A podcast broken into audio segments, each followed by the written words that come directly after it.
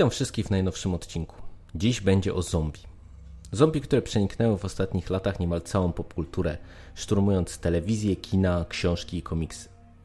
Tym bardziej może zaskakiwać, że nasi rodzimi twórcy raczej do tej pory omijają ten temat. Zmieniło się to dość wyraźnie dzięki Robertowi J. Schmidtowi, który w swoją powieścią Sztury Wrocławia Chaos zapoczątkował serię, która opowiada o apokalipsie zombie, która rozgrywa się za czasów głębokiej komuny. Nie bez powodu książka jest reklamowana hasłem ZOMO kontra zombie. Ale oddajmy może na chwilę głos autorowi. Pisząc Szczury Wrocławia, nie chciałem stworzyć kolejnej tradycyjnej historii o zombie.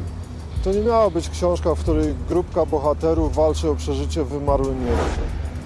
Dostaniecie zombie takich, jakich jeszcze nie było. To jest pierwsze 12 godzin epidemii. Od przypadku i pacjenta zero po moment, w którym zaczynają się wszystkie inne historie.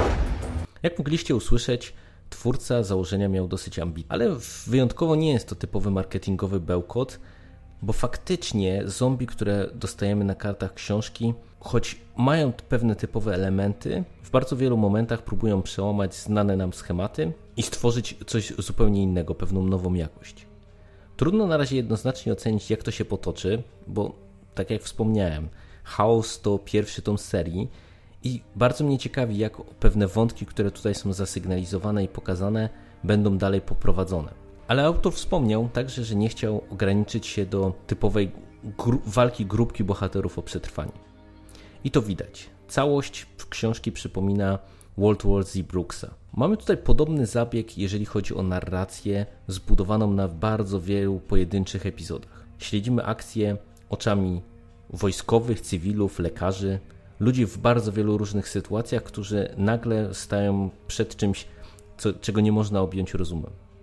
I mimo, że od któregoś momentu całość się jakoś tam krystalizuje i nabiera określonego kierunku, to znaczna część książki to są właśnie takie pojedyncze, fajne historyjki. Mówię celowo fajne, dlatego że niektóre te opowiastki bronią się niemal jako autonomiczne opowiadania. I to całkiem zgrabne horrorowe opowiadania, bo nie można zapomnieć, że Sztury Wrocławia to horror i to horror pełen gore. Ale autorowi udało się to wszystko nieźle wy wyważyć, bo mimo tego skupienia na wielu, bardzo wielu różnych bohaterach i pokazaniu początku apokalipsy z wielu punktów widzenia, w którymś momencie akcja nabiera określonego kierunku. Krystalizuje się nam grupa bohaterów, których losy przyjdzie nam śledzić, wydarzenia nabierają tempa i tym sposobem Szczury Wrocławia Chaos zaczynają stanowić bardzo zgrabne preludium do dalszej opowieści.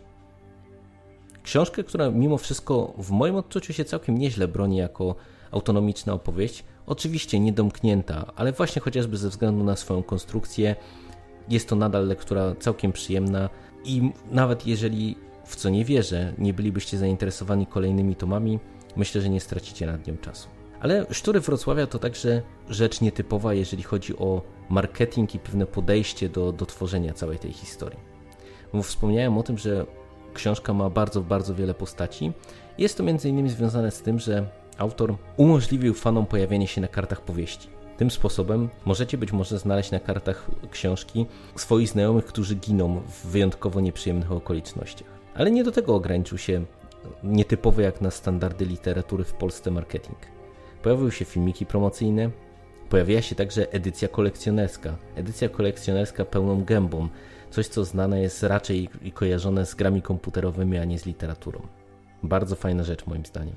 Jednym słowem mamy do czynienia z dość unikatowym i bardzo fajnie zrealizowanym projektem.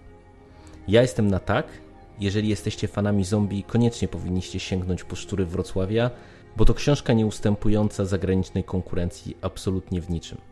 Warto po nią sięgnąć i myślę, że nie będziecie żałować czasu spędzonego na ulicach Wrocławia. A jeżeli chcielibyście dowiedzieć się nieco więcej o samej książce, zapraszam na Carpe Noctem, gdzie możecie znaleźć moją recenzję w nieco bardziej tradycyjnej formie. Do usłyszenia.